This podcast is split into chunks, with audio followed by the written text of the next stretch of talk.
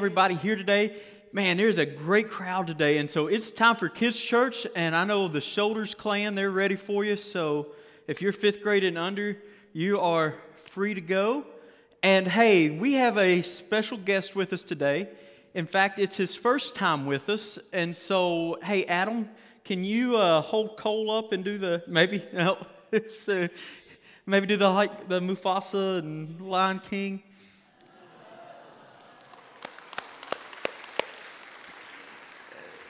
That is Cole Hinton. That's Adam and Lauren's newest son, and uh, he's what three weeks old? Yeah, three weeks old. So. Hey, I'm glad to see all of you here today. We're in part two of our series called True Riches, and the, over the course of this series, we're asking the question what is my relationship with my finances doing to my heart? And, and, I've told you, I said last week, you know, if you, this was your first time here or you're joining us online for the first time, you, you tune in for a great time because we're going to talk about money, right? And that's what every preacher always talks about, right? They always talk about money. It's the first time you show up to church in, in six years and they're preaching about money. And so, hey, if I said last week that I think Christians ought to give more money to the church. And I told you last week that would be the last time I would say that, except for when I say it at the beginning of every sermon. So, 25 million. 25 million. That was the number that my friend said to me and, and, a few others as we were talking about how much would be enough. How much would, would be enough? Would there be a, a point in life where we would have enough, where it would be okay to stop striving for more, to, to, to keep pursuing more? And for my friend, his number was 25 million. Everyone involved in the conversation had their own number. I remember thinking to myself, man, my number's not anywhere close to that. Uh, I don't have as nice a taste as he has. But, but I still had a number in mind. And the truth is, is no matter what number that all of us in that conversation had in mind, if we ever reached it, we'd likely still struggle with our efforts to stop pursuing more, to stop reaching for more, because it's just the nature of that kind of thinking. So let me ask you this morning, and you don't have to say it out loud, okay? Do you have a number? What, what's your number? Maybe it's not a number. Maybe it's just a concept of enough. Is there a size a house that would that you would never go beyond? A, a type of car that you would never upgrade from? What would be enough for you? Is there a material possession or a lifestyle that would bring contentment for you? Maybe, maybe in our heads we think there is, but I want to tell you that I'm not so sure of it, at least in our thinking. Because, see, here's the thing contentment, contentment is the posture of a heart that rests peacefully in, in, our present circumstances, no matter what they look like. No matter what they look like, we are, our heart rests peacefully in our present circumstances. Present circumstances. Good, bad, indifferent, our heart rests peacefully. That's what contentment is. is it, contentment is that healing medicine that helps us feel satisfied rather than restless. But it can be hard to grasp, especially when we live in a culture that is driven by so much consumer mentality.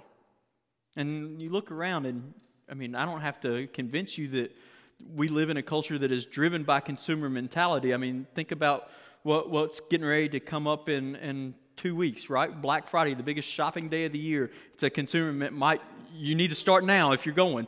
Uh, you, will get there, but uh, that wasn't nice. Sorry. Uh,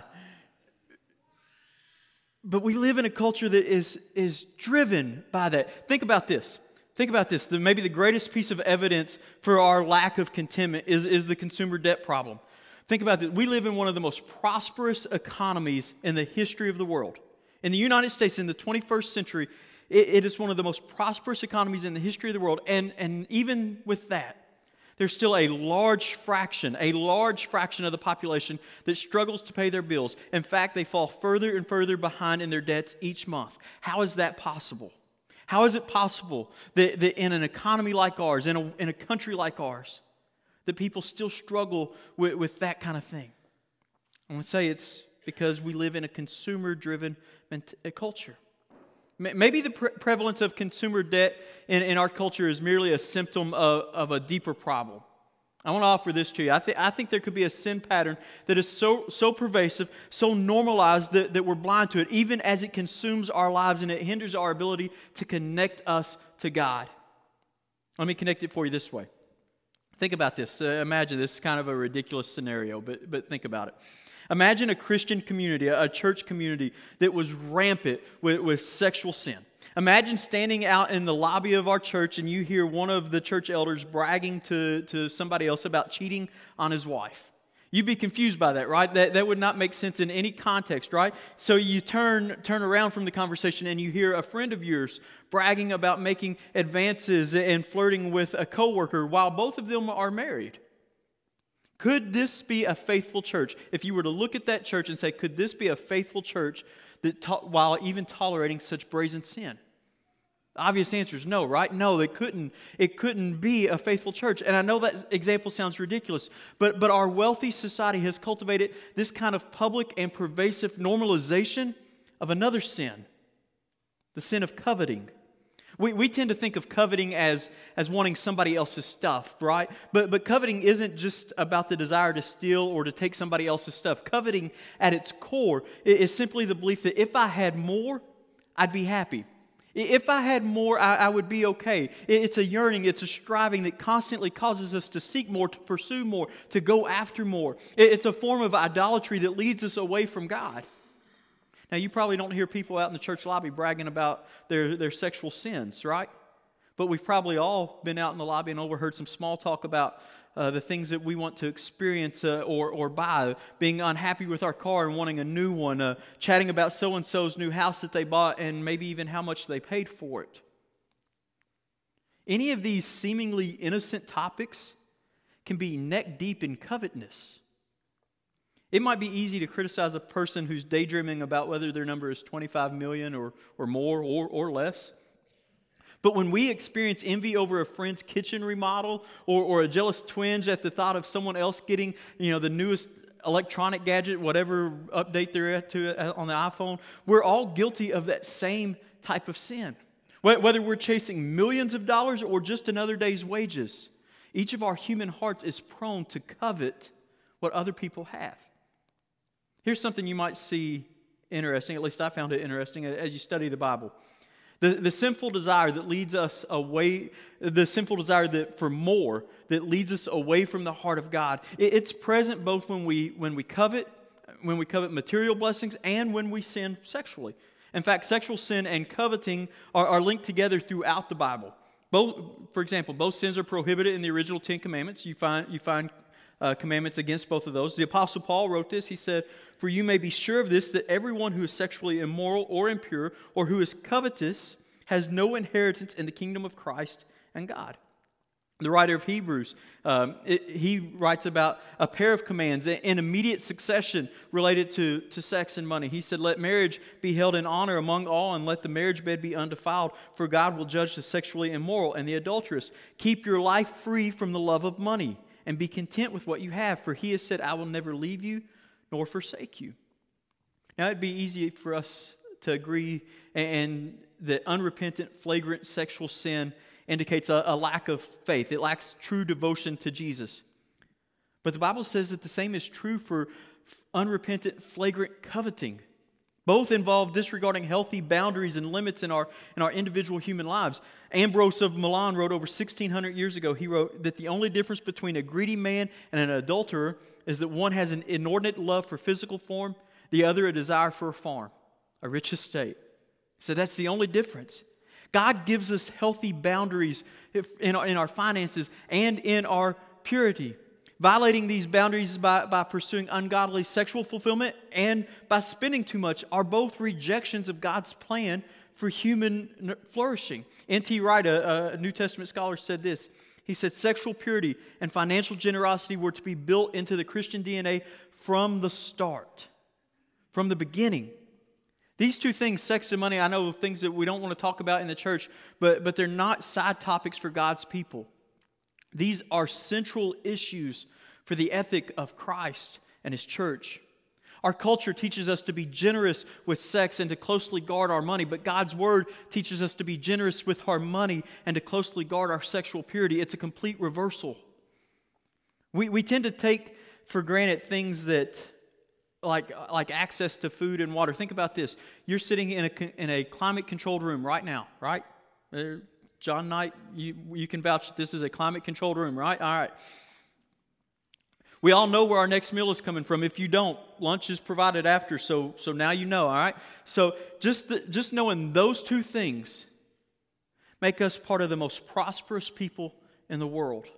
Just those two things, being able to sit in a climate controlled room and knowing where our next meal is going to come from, make us among the most prosperous people in the world. And we tend to take for granted things like uh, access to food and clean water, a bed, clothes, and, and yet, even in the midst of all of this abundance that we have, we've been seduced by the pursuit of, nice, of a nicer lifestyle. We find ourselves struggling to even give 10% of our income away. The early church collectively prayed, Lord, give us this day our daily bread. And God answered the prayer generously, entrusting uh, them with enough funds to buy mountains of bread. And He does even for us today. And instead of sharing it, though, where, where He intended it, what did we do? We ate our fill. And then we used what was left to get nicer homes and nicer cars and nicer vacations and whatever else there was until there was nothing left to share.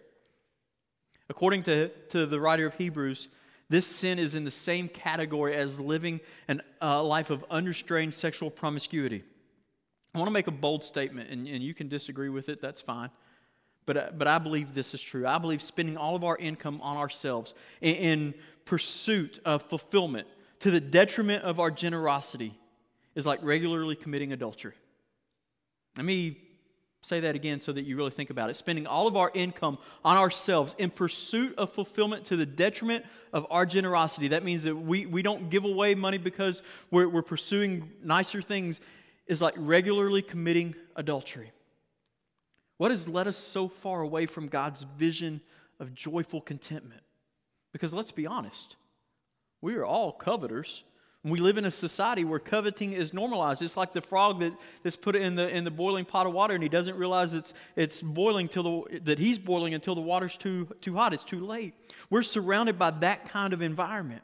So we need someone from the outside of, of the pot to, to help us. And thankfully, God has already provided a path for escape. God invites us to a greater joy, a, a, path away from the treadmill of coveting. As one preacher said, there, there are two ways to be rich one is to have a lot of money, and the other is just to not need a lot of money. The key to this kind of joy is contentment. And as we learn to embrace contentment, you'll, you'll paradoxically experience gain. Life is better when we let go of coveting and, and we stop striving after more. It just is better that way. Paul shared this same view with Timothy when he said this. He said, Godliness with contentment is great gain. For we brought nothing into the world, and we can't take anything out of the world. But if we have food and clothing, with these we will all be content. But those who desire to be rich fall into temptation, into a snare, into a senseless and harmful desires that plunge people into ruin and destruction. And then listen carefully to what he says here. He says, For the love of money is a root of all kinds of evils. It's through this craving that some have wandered away from the faith and pierced themselves with many pangs.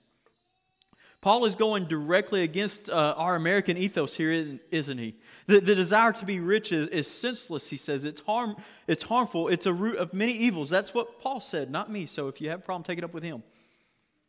That doesn't mean that we shouldn't work hard to provide for our families or that even having wealth is, is sinful. Paul said it's the desires uh, for that that are sinful, it's the desires for that wealth that's harmful. And Paul understood this. Paul, Paul was a bivocational preacher. He worked hard. He was a tent maker. And he always encouraged people to, uh, to provide for their families. In fact, Paul would say, if you didn't work, then don't eat. Like you, you haven't earned it. You, you, you haven't provided work. Paul, Paul was not anti work, he was just anti distraction. He was reinforcing Jesus' perspective that, that life is about more than just money and, and possessions and stuff. He was reinforcing the, the idea that the things that we covet make empty promises that will never lead to a satisfactory life. They can't fulfill us. The, the materialistic desires for riches fueled by coveting, it's not anything new. It's, it's been happening since the beginning of time. It dominated Egypt during the time of, that the Israelites were, were captives there. God delivered them from this system in the Exodus. And He wants that same thing for me and you. He wants to be able to deliver us from, from this culture of, of pursuing more and more and more. Pharaoh's world It was a world of scarcity. It was a world of taking. If you didn't take food and labor and wealth from others, it would be taken from you. The strong ruled and the weak served. But God brought the Israelite people out of Pharaoh's economy and into his economy, an, an, economy of abundance, you know, where manna, bread from heaven, was available every day, where the strong were to care for the weak. There was even a day for, for not working, a, a Sabbath day, a rest day, a day to, to take a break from the, the coveting power that's on the human heart. Walter Brueggemann said this. He said, If we trace from Adam to Moses, we might suggest that the core story is a story about coveting. But God came to break through that, that core story, teaching his people that he alone was their sufficiency, that Christ was all that they would need, that he is all that we would need, and that having more stuff would never bring fulfillment. You know what you want when you have more? More. You just pursue more. The, the writer of Ecclesiastes, he says this Whoever loves money never has enough. Whoever loves wealth is never satisfied with their income. This too is meaningless. And think about this, and you know this to be true. No one on their deathbed, no one ever wishes that they had built a bigger house or that they had bought a nicer car or they had, they had spent more money on those kind of things, that, that they had built more wealth. No, they don't, they don't wish for those thing, kind of things. They wish that they had spent more time with their family or that they had lived a life that was, that was more meaningful. A, a friend of mine a couple of years ago was cleaning out her parents' house after both of, of them had died. And she said to, to me one day, not long after that, she said, I spent all day cleaning out all of my parents' stuff from their house. And I could only ask this question why do we hold on to this stuff so tightly? Why did they have all of this stuff? The pieces just go back into the box once the game's over. When Paul wrote about godliness and contentment, it wasn't just an empty theory, he had lived it. You've heard me mention this before, but, but you know that really famous verse that, that Paul wrote that's often quoted, that, that one that goes something like this that I can do all things through Christ who strengthens me. You know, that, that verse, the verse we use to set goals for at the beginning of, of the year, the verse that athletes uh, quote when they're getting ready to, to compete in some athletic event. Yeah, that, that verse. Well, that verse isn't really about any of those things. It's not about goal setting, it's not about uh, accomplishments. It's, it's a verse about money and contentment. Paul wrote these words from, from prison after receiving a large financial gift. But, but prior to those famous words, he said this, and this is me paraphrasing. He said, I've, I've done okay. I've been in circumstances that were good, and I've been in circumstances that weren't so good. I've been hungry, and I've been full, and I've learned that the secret to contentment in, in all of those things is Jesus. And when I am content in Christ, I can do all things through him who strengthens me. When, when the Philippian church heard about Paul's imprisonment, they, they sent someone with a gift that was you know, a monetary gift and probably a, a big winter coat for, uh, for the, the nights.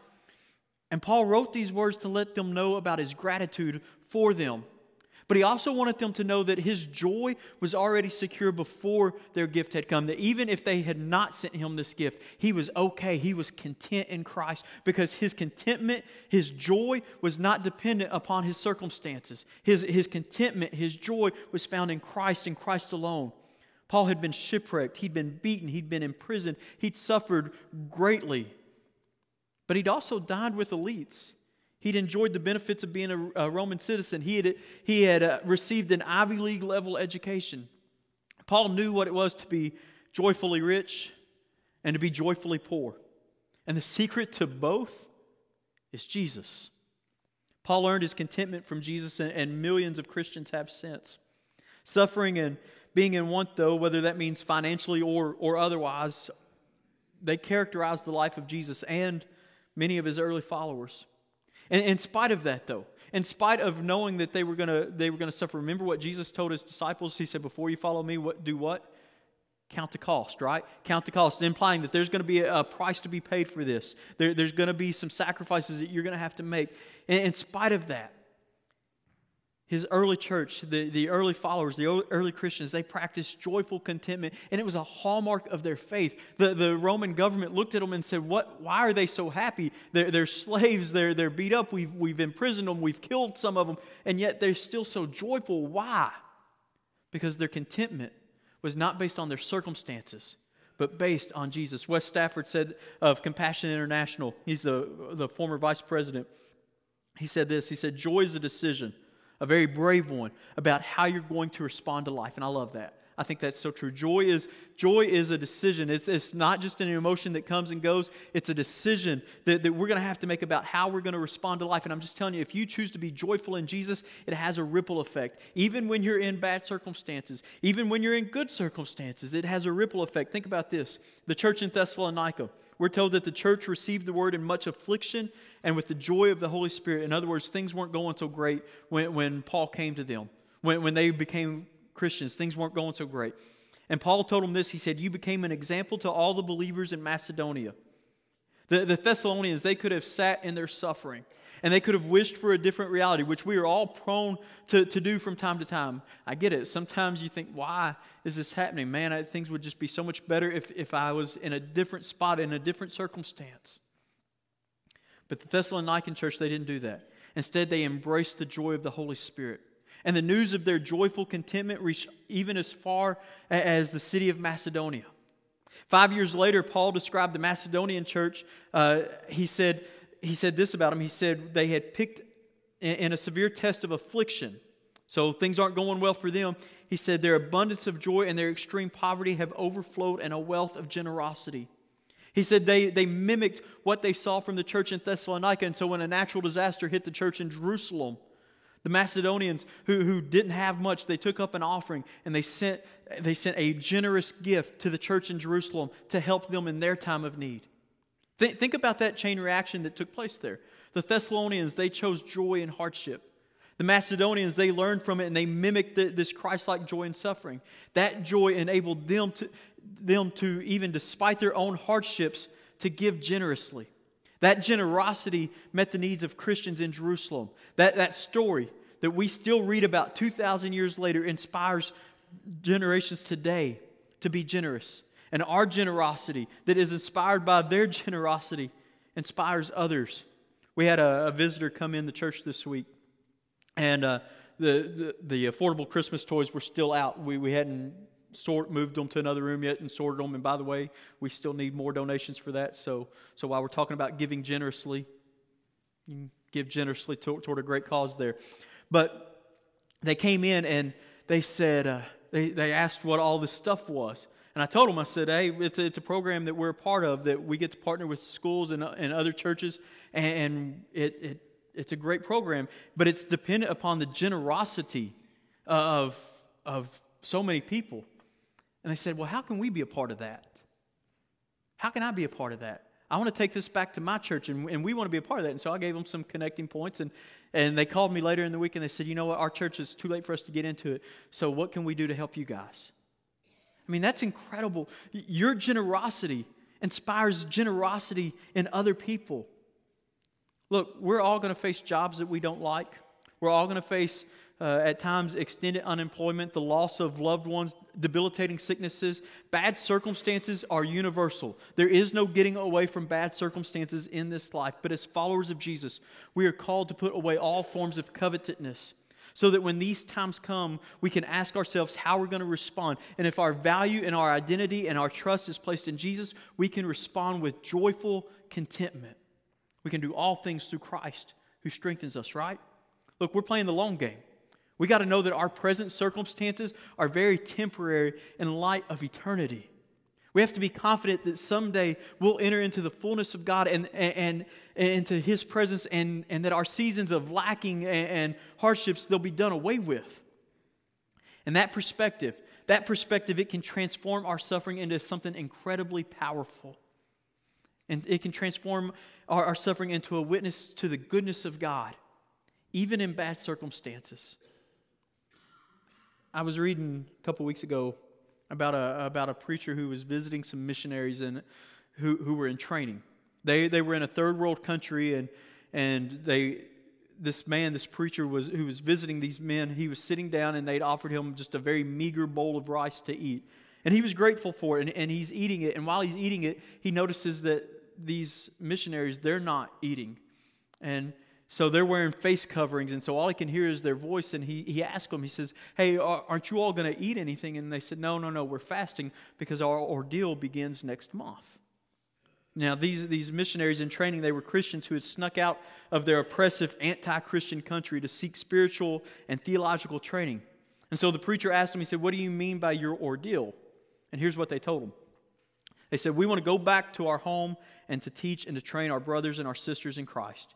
And when we return, our extended absence from the country without a visa will get us into trouble, and we'll be punished. We'll be imprisoned, and we will be beaten. We will be tortured, and we will be interrogated. And this is going to last for months, maybe even years. But eventually, they'll let us go. And when they do, we can go and minister. And eventually, if we're ever discovered, we will be executed. But then we'll have rest. Only then will we have rest. We'll have eternal rest in Jesus. Even the veils that they wore were worn in preparation for, for what was about to come. They, they wore these veils so that so to, to protect each other's anonymity. That way, when they were being tortured, they wouldn't identify other participants in the training. They could honestly say, We don't know who they are, we didn't see their face. And yet, despite those very somber circumstances, the, these missionaries in training, they were peaceful, they were resolute, they were calm.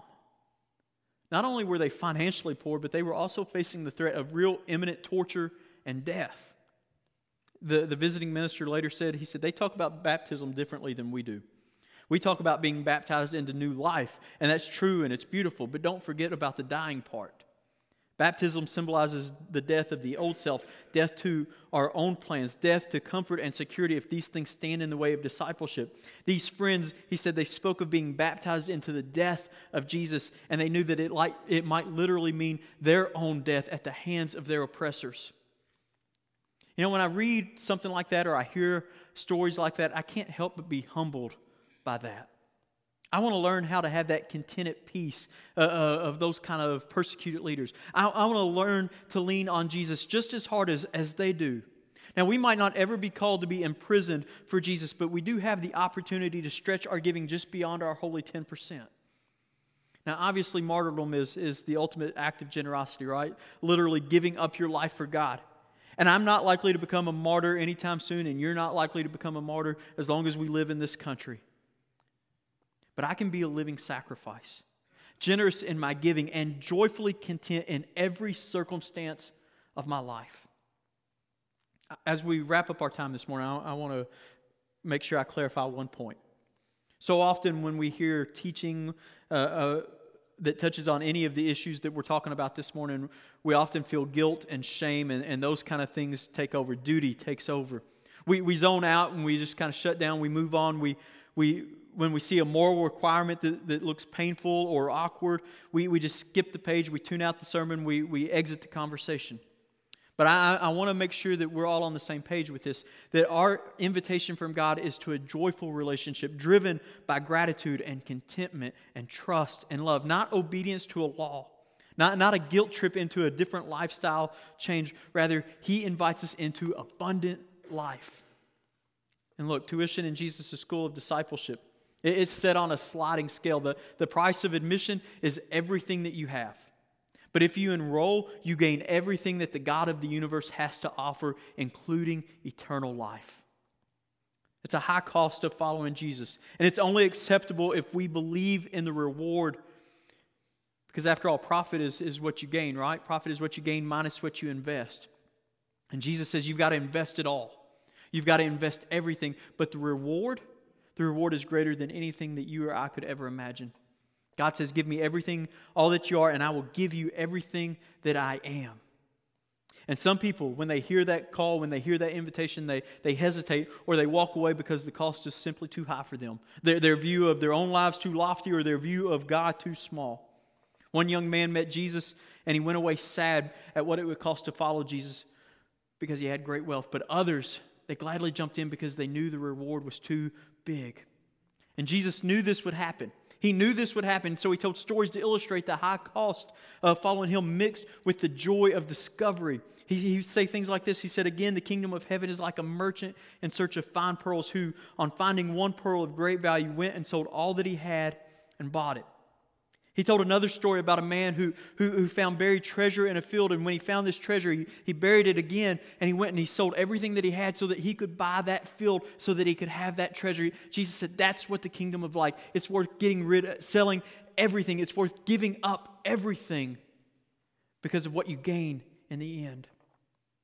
Look, Jesus is the greatest discovery that we can ever make in our lives. He's the treasure that you've been seeking. He's the deal of a lifetime. We, we say it sounds too good to be true. This is the only time it's not. It's not too good to be true. And you might imagine that the price to, to gain his tutelage is far too expensive. Remember, though, he doesn't, he doesn't require you to have a million dollars, a good credit score. He doesn't even requ- require a, a good track record of good behavior. He just says, bring all that you have I want it all. Bring it all. All, all. all the good, all the bad, all the ugly. Bring it all. And it's perfectly enough. And what we find when we do that is eternal life that's indescribable and an earthly life that's marked by contentment, that's marked by satisfaction because we've learned to trust that Jesus is the, is the supplier of everything that we need. In just a minute, we're going to stand and we're going to sing a song. And um, before we do that, I'm going to pray, but but here's what I, I, I, just want to challenge you with this this morning. If you're thinking about where your life is at, and, and, maybe you're not content with life, maybe maybe there's just so many things going on in your life right now, and you just think, man, if if if I just had this, or if I just had that, if I just had anything else but what I've got, I would be all right. I want to tell you the thing that you need, the thing that you're missing is Jesus. That's the thing. Money's not going to make it better. A new job's not going to make it better. A new car, a new house, a new spouse, none of those things are going to make it better. I'm telling you, what you need is Jesus. And so this morning, we're going to offer a time of invitation where if you've never become a part of the kingdom of God, if you've never uh, given up everything to gain what the, to gain the buried treasure, then we're going to offer an invitation, and we're we're going to uh, give you that opportunity to do so. I'm telling you, uh, we, we've already seen one baptism this morning. How cool would it be to see another? If you need to make that decision today, make it. Because I'm telling you, a life with Jesus is far greater than anything than we could ever imagine. It's not a promise that life will be easy. Never made that promise. He just said it'll be better. And it'll be better because our eternity is better. Let me pray for us. Father God, we love you. And we are grateful for, um, for the contentment and the peace that we can find in you. Father, may we always look for you for all of our needs, to be the supplier, the provider for everything that we need. And Father, when life throws a curveball and we're not expecting it, we're not ready for it, um, and it just throws us off balance, May we run back to you and rest in you.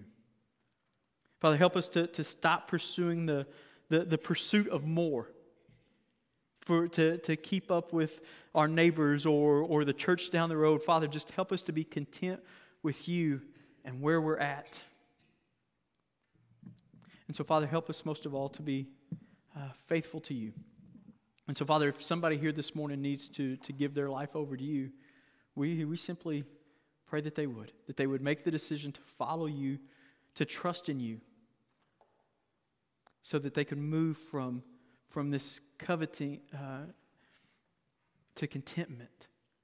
They could, they could find peace because they're content in their life because you're in their life.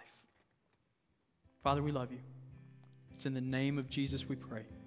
Amen.